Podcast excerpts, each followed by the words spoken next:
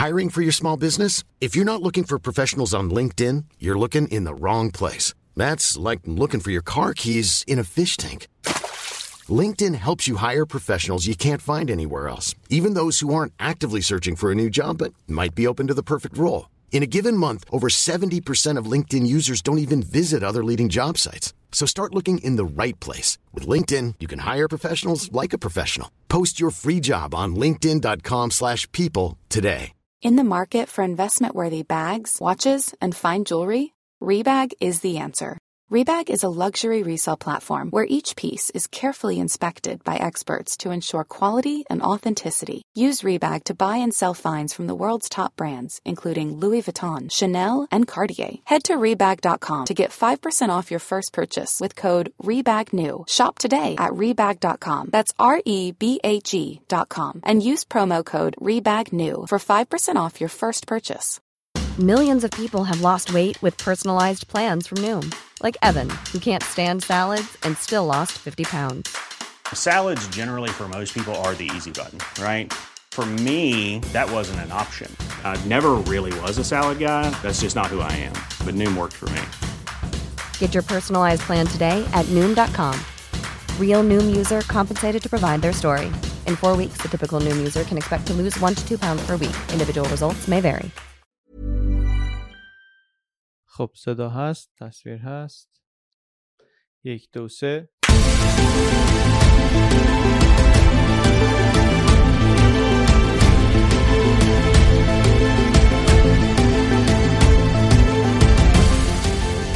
تاریخ فقط قصه شاهان و جنگ ها نیست. اون هست. ولی بعضی وقتا خیلی جالب تر از اون. تو این ویدیو درباره یکی از شاید مهمترین و جالب ترین چیزهای تاریخی حرف می‌زنم که تازه یاد گرفتمش و قبلا هیچی دربارهش نمی‌دونستم. هانزیاتیک لیگ اتحادیه هانسا یا لیگ هانزا. من اگر به شما بگم که می‌خوام درباره یک پیمان تجاری بین المللی صحبت بکنم شما چی میاد تو ذهنتون؟ احتمالا یه چیزی شبیه اتاق بازرگانی بین المللی ICC یا سازمان تجارت جهانی یا اتحادیه اروپا یا بازار مشترک مثلا. یک سری سازمان مدرن که کاری می‌کنن که این کشورهایی که توشون عضون راحت تر بتونن با هم تجارت کنن. تعرفه ها رو تنظیم می‌کنن اختلافی بین اعضا باشه برطرف می‌کنن یه قانون برای تجارت بین هم می‌نویسن با هم دیگه راحت بتونن کار کنن. این ویدیو درباره اتحادیه تجاری حرف می‌زنم که این کارا رو می‌کنه یا می‌کرده. هدفاش شبیه اینه کارکرد شبیه اینه. ولی مال دنیای امروز نیست. اصلا مال دوره مدرن نیست. مال قرون وسطاست. صده های میانه. از قرن دوازده شروع شده اصلا. اوجش همون قرن دوازده سیزده چارده یک پیمان تجاری و دفاعی که اصلش هم در آلمان امروز بوده ولی گسترده بوده در اروپای شمالی. یه سرش در نوگورود روسیه یه سرش از این ور در لندن و در بلژیک امروز. بروش هانسیاتیک لیگ. اسمش رو احتمالا شنیدین. بدون اینکه بدونین. کجا شنیدین؟ وقتی اسم لوفتانزا رو شنیدین. هانزای لوفتانزا همینه. یا اینجا یا اینجا یا اینجا یا اینجا یا جاهای دیگه. اصلا تو اسم یه سری از شهرها هم هست. تو این ویدیو داستان این هانزا رو تعریف می‌کنم. نیم ساعت اینا وقتتون رو من بدید. نتیجه چند ساعت تحقیق و کار و اینهاست. واقعا فکر نمی‌کنم که پشیمون بشید. داستان واقعا جالب.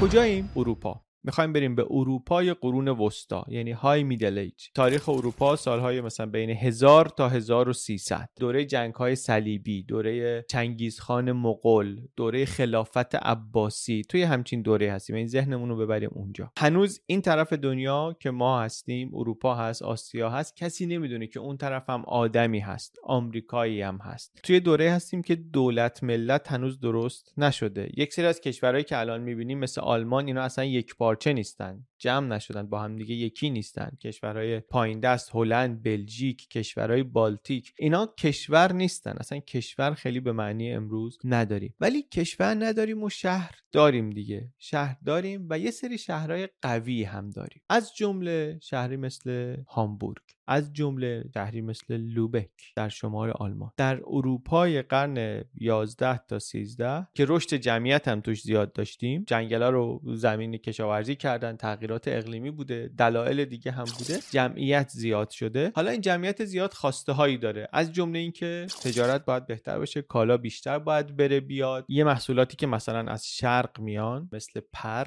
مثل ماهی مثل فلزات مثل چربی ها وکس از همه شاید مهمتر پوست حیوونا که اینا مثلا از روسیه میاد. اینا بازار پیدا کردن نیاز بهشون بیشتر شده و باید بیان مثلا به انگلستان. از روسیه از گوتلند سوئد از اینا بیان به انگلستان. این همین مسیری که داریم می‌بینیم تو نقشه مسیر اتحادیه هانساست. یعنی اتحادیه تجاری که روسیه رو از این ور داره وصل می‌کنه نظر تجاری به غرب اروپا تا خود انگلیس. و قرن دوازده خیلی پل مهمی داره می‌زنه دیگه. با این با وصل کردن این شهرهای بندری در کناره دریای بالتیک و دریای شمال توی این شهرها توی این مسیر. اسم بعضی از شهرهاشون هنوز برای ما مهمه هنوز برای ما هست. از نوگرود و تالین تا جیدانسک تا گوتلند هامبورگ روشتوک برمن بروژ برگن لندن و کلی شهرهای کوچیک و بزرگ دیگه. یک کنفدراسیونی از شهرهایی در شمال اروپا. از یه نهادی داریم صحبت می‌کنیم که از قرون وسطا شروع میشه تا دوره مدرن ادامه پیدا می‌کنه. چه کار می‌کنه؟ یه سری تاجرن یه سری بازرگانن از شهرهایی که گفتیم. تو نقشه می‌تونید ببینید که اینا میگن ما منافع مشترک داریم. بیایم با هم همکاری کنیم که به نفع هممونه. بعد هی بیشتر میشن تعدادشون زیادتر میشه تا می‌رسن به 200 خورده شهر. در آلمان امروز در لهستان امروز در روسیه در استونی در لتونی در سوئد در نروژ در هلند در بلژیک و در انگلیس. مخصوصا در منطقه بالتیک خیلی قدرتمندند و تعداد بسیار زیادی شهر در شمال آلمان عضوش هستند تجارت گندم تجارت ماهی الوار چوب این اینا همه این چیزها رو کنترل می‌کنن اونجا. خیلی شهر هستن لیگ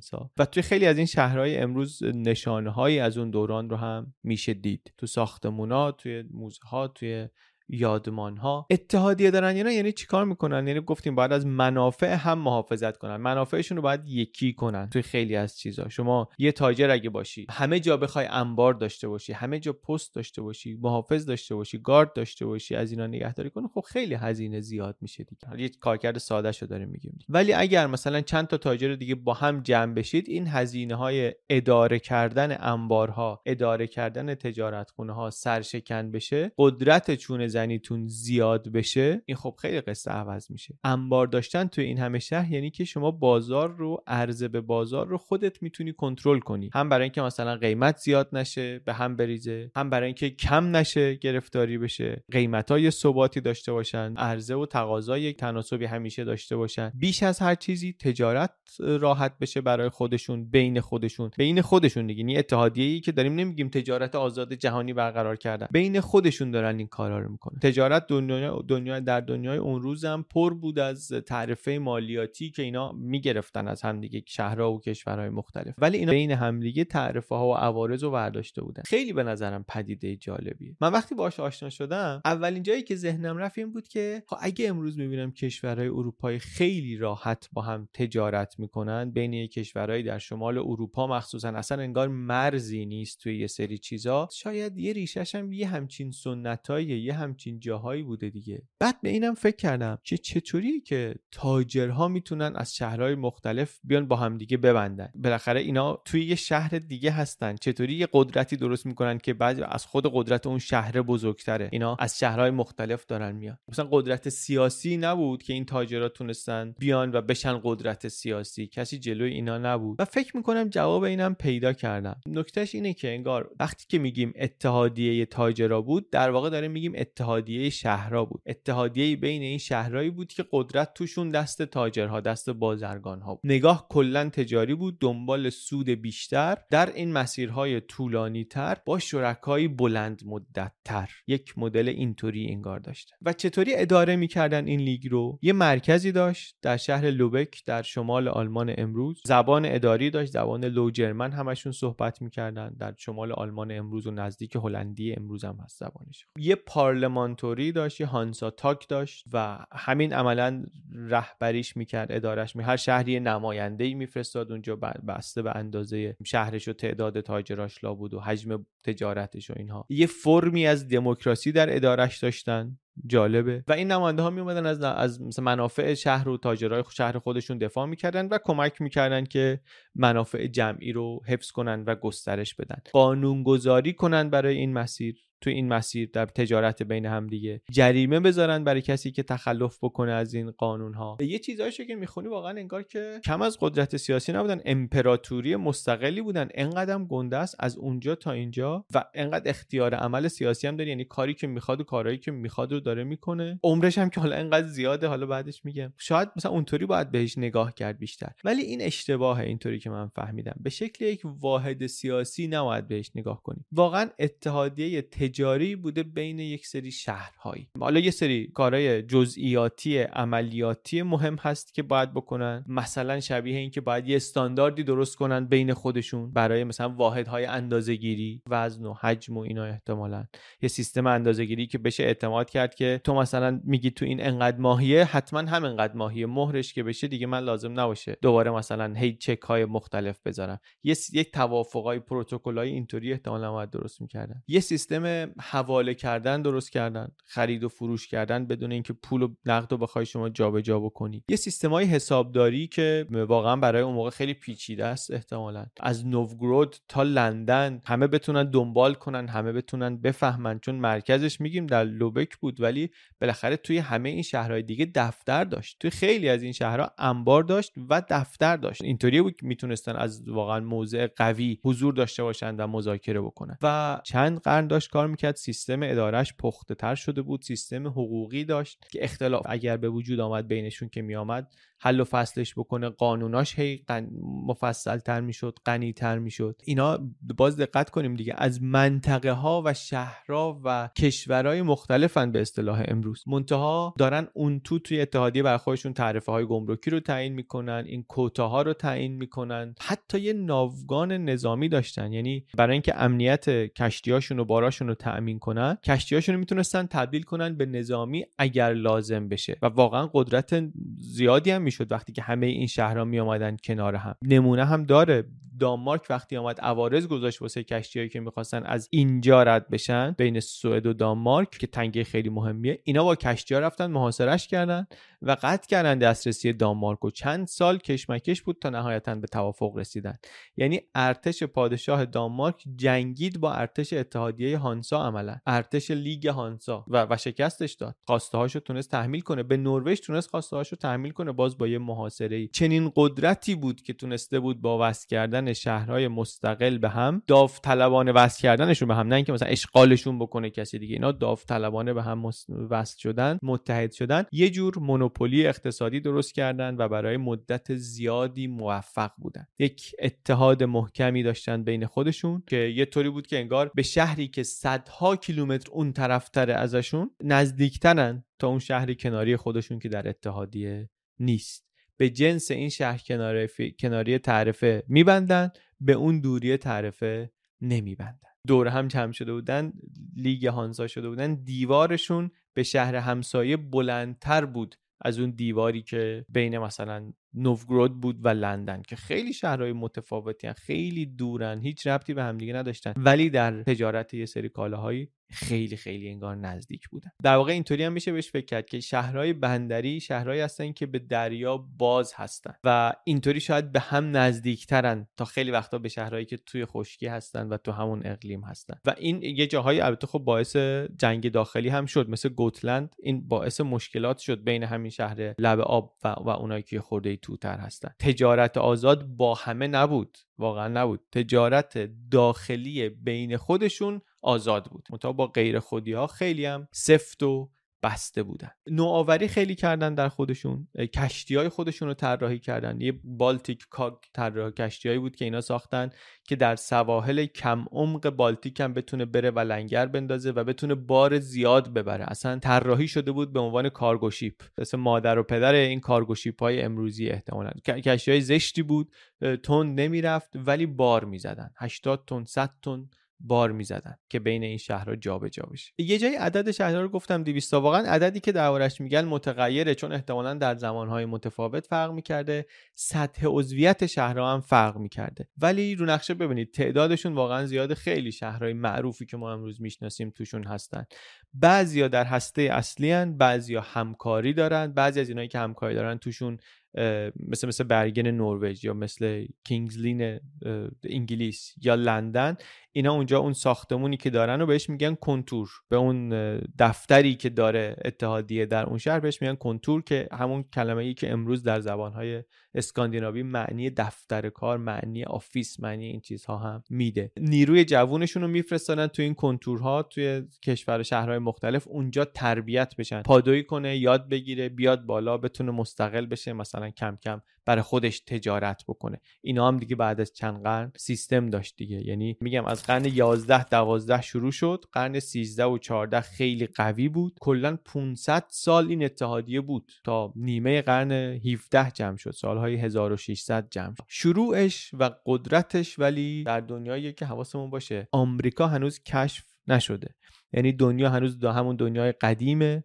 برای همینم از جمله برای همینم اینجا خیلی جای مهمیه شهرهایی که دور دریای بالتیک و دریای شمال هستن. حتی در انگلستان اون موقع این بندرهای شرقی مهمترن که روشون به سمت بقیه دنیای شناخته شده است. تا مثلا اون طرف تا, تا لیورپول. این باز دوباره خود ممکنه درکش برای ما سخت باشه ولی خب نقشه دنیا تو ذهن اینا محدود خیلی محدودتر از اونی بود که ما الان می‌دونیم و می‌شناسیم. همه این شهرها ولی خب با هم برابر نبودن. بعضیا در اتحادیه قوی تر بودن. مثل لوبک مثل هامبورگ مثل برمن. بعضی هم نه ولی بودن عضو بودن. منتها خب همه به قوی تر شدنش کمک می‌کردن و همه از قوی بودنش فایده میبردن. و اتفاقا اهمیتش هم وقتی کم شد قدرتش وقتی کم شد که دولت ملت ها به شکل امروزی شروع کردن شکل گرفتن و قدرتمند شدن. از قرن 16 و 17 اینا هم دیگه کم کم زورشون از دولت ها کمتر شده بود. مسیرهای جدید هم برای تجارت باز شده بود. اون مونوپولی که اینا داشتن دیگه اونقدر مفید نبود. یه سوال دیگه که من داشتم این بود که چی شد که تموم شد دوران قدرت لیگ؟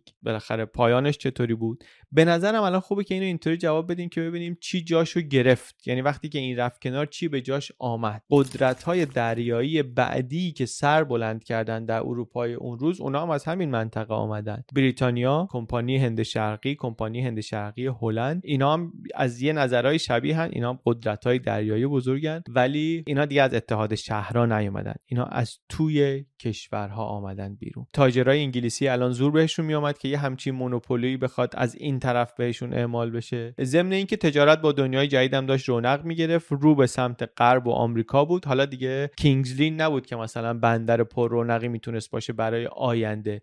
لیورپول بود. این طرف انگلیس داشت مهمتر می‌شد. و میگم افول هانزا خب همزمان بود با اوج گرفتن هلند هم. هلندیا شروع کردن خودشون تا بالتیک آمدن و تجارت کردن. و دیگه بینیاز از هامبورگ و هانزا شدن. کلا مسیر تجارت به سمت آتلانتیک باز شده دیگه. ولی خب همه شهرها مثل هم نمیافتن. هامبورگ همچنان در قرنهای بعد بندر مهمی میمونه ولی مثلا لوبیک کلا از از رونق میفته احتمالا به جز موقعیت جغرافیایی چیز دیگری که اینو توضیح میده اینی که این دوتا شهر به این تغییر چطوری واکنش نشون دادن به سربلند کردن رقیب چطوری واکنش نشون دادن. لوبیک در برابر تغییرات محافظ کارتر شده انگار. مثلا تبعیض قائل می شدن اینا دیگه به نفع تاجرهای خودی اعضای لیگ. اینو حفظ کرد نگه داشت مونوپولی سعی کرد بازی کنه. هامبورگ ولی بیشتر خودش رو باز کرد و با زمان تغییر کرد و همچنان بعد از هانزا هم شهر مهمی موند. توی خیلی از این شهرها همین امروز هم رد پای هانزا رو میشه دید. هم روی سری از ساختمونهای دوره میشه دید. هم توی یه سری ارتباطا و مشابهت های فرهنگی که بین شهرهای هانزای هنوز هست. تو پرچم یه سری شهرها هنوز این رنگ قرمز و سفید هانزیاتیک لیگ هست. تو هامبورگ اگه پلاک ماشینا رو نگاه کنی اچ اچ داره اولش هانساشتات شهر هانزایی هامبورگ اسمش اصلا. باشگاه فوتبال داریم هانزا روشتوک داریم. تو اسم یه سری برند ها تو اسم یه سری از نهادها اینا رو قبلا احتمالا دیدیم منتها ممکنه که اون موقع ندونسته باشیم که چیه.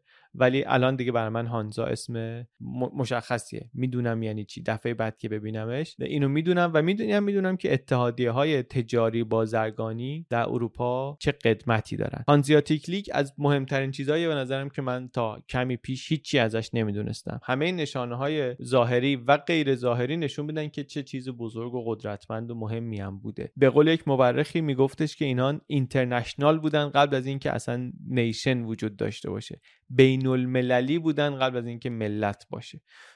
امروز وقتی در اروپا صحبت میشه درباره رابطه بین کشورهای اروپایی که چطوری باید باشه گاهی بعضیا لیگ هانزا رو مثال می‌زنن. بعضیا میگن اروپا رو نباید متشکل از ملت های مختلف ببینیم باید از منطقه های متفاوت ببینیم. ملت های مختلف نیست. اونایی که اروپا رو فدرالی می‌خوان یه همچین فکری رو دنبال می‌کنن. دور از مفهوم دولت ملت. برمیگردم به دوره‌ای که نشنالیزم انقدر جایگاه مهمی نداشت در ذهنها. الان دنیا عوض شده کشورها هستن که قدرت دارن. مرزای فرهنگی زبانی قومیتی نیست که قدرت سیاسی میاره. شهرها نیستن که میاره. و به نظرم نگاه کردن به چیزی مثل آنسیاتیک لیگ یه خورده تصویر ما رو از گذشته دقیقتر و واقعی تر می‌کنه دیگه. تاریخ اقتصاد تاریخ تجارت تاریخ چیزها و پدیده ها این هم در کنار تاریخ کشورها و جنگ ها و پادشاهان و اینا یه چیزیه که دیدمون رو کامل تر می‌کنه. من این ویدیو رو اول پایانش رو همینطوری نوشته بودم که الان بود. جنبندیم همینی بود که الان گفتم. درباره میراث و اهمیت هانزیاتیک لیگ اما بعد از یه مدت فاصله وقتی برگشتم بازنویسی بکنم متنشو یه دید دیگری هم بهش پیدا کردم. ما تاریخ مدرن اروپا رو که نگاه می‌کنیم می‌بینیم وقتی که آلمان متحد شد شد کشور جدیدی خیلی سریع قاره اروپا خودش رو در مقابل آلمانی هایی دید که می‌خواستن بهش مسلط بشن و از روسیه تا انگلیس رو مثلا داشته باشن. و نه یک بار بلکه دو بار. و بعد از جنگ هم با اتحادیه اروپا دوباره آلمان قدرت اول قاره موند و تاثیرش در قاره اگر نه تاثیر سیاسی حد اکثر اقتصادی واضحه. یعنی حتی شده حالا با صرف نظر از قدرت سیاسی ولی با تثبیت قدرت تجاری و اقتصادی آلمان قدرت اول اروپاست. این مخصوص دوران مدرن شاید نباشه. شاید اصلا اگه اینو فقط بهش در بعد از تشکیل کشور آلمان نگاه کنیم اشتباه باشه. حتی به زمان پروس برگشتن هم شاید کافی نباشه. شاید همین هانزیاتیک لیگ یه نشونه دیگری به ما بده از اینکه این ماجرا قدیمی تر از اینه که در قرون وسطا هم یک شهرهایی در شمال آلمان یعنی مردمان جرمنی انقدر قوی کردن خودشون و شهرهاشون رو که تجارت رو از نوگراد روسیه امروز تا کینگزلین تا بروژ اومدن گرفتن دست خودشون. کشور آلمان نیست هنوز پنج قرن مونده که آلمان بخواد کشور بشه. ولی مردمان جرمنیک هستن و چنین حالی هم دارن. نهادی می‌سازن با هدف مشخصی که تجارت رو بین خودشون بهتر بکنن و تو دنیای اون روز این رو چنان خوب اجرا می‌کنن با علم و امکانات 8 9 قرن پیش ده قرن پیش این همکاری بین خودشون رو برای هدف مشترک برای اون خیر عمومی که تعریف کردن یه طوری اجرا می‌کنن که می‌تونن 600 سال 700 سال ادامش بدن. کمتر چیزی هست که این همه عمر کنه. کمتر امپراتوری هست که اینقدر دوام آورده باشه. ولی اینا آوردن. سیستمشون کار کرد و مدتهای بسیار بسیار بسیار زیاد تونستن با هم همکاری کنن. و بعضی اصلا میگن یه دلیل اینکه اروپای شمال غربی شروع کرد ثروتمند شدن همین شبکه قدرتمند تجاری اینطوری بود. این این چیزی بود که من توی بازنویسی دوم متن این ویدیو بهش رسیدم. کنجکاوی ما درباره تاریخ آلمان و کشور آلمان همچنان ادامه داره. هم خود کشور هم بعضی از شهرهاش از جمله هامبورگ و برمن که شهرهای مهم لیگ هانسا هم بودن. امیدواریم که اینها رو هم ببینید و ازشون خوشتون بیاد. دم شما گرم. Mom deserves the best, and there's no better place to shop for Mother's Day than Whole Foods Market. They're your destination for unbeatable savings, from premium gifts to show-stopping flowers and irresistible desserts. Start by saving 33% with Prime on all body care and candles. Then get a 15-stem bunch of tulips for just $9.99 each with Prime. Round out Mom's menu with festive rosé, irresistible berry chantilly cake, and more special treats. Come celebrate Mother's Day at Whole Foods Market Even when we're on a budget, we still deserve nice things. Quince is a place to scoop up stunning high-end goods for 50 to 80% less than similar brands. They have buttery soft cashmere sweaters starting at $50, luxurious Italian leather bags, and so much more. Plus, Quince only works with factories that use safe, ethical, and responsible manufacturing. Get the high-end goods you'll love without the high price tag with Quince. Go to quince.com/style for free shipping and 365 day returns.